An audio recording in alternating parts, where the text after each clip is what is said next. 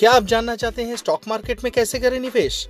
किसको किया जाए बाई और कौन सा स्टॉक को किया जाए सेल या फिर आप सीखना चाहते हैं स्टॉक मार्केट फंडामेंटल और टेक्निकल एनालिसिस के बारे में? इन्हीं सब जानकारी लेके मैं शोमो आपके साथ एफएम रे पे। तो सुनते रहिए और जुड़े रहिए एफएम रे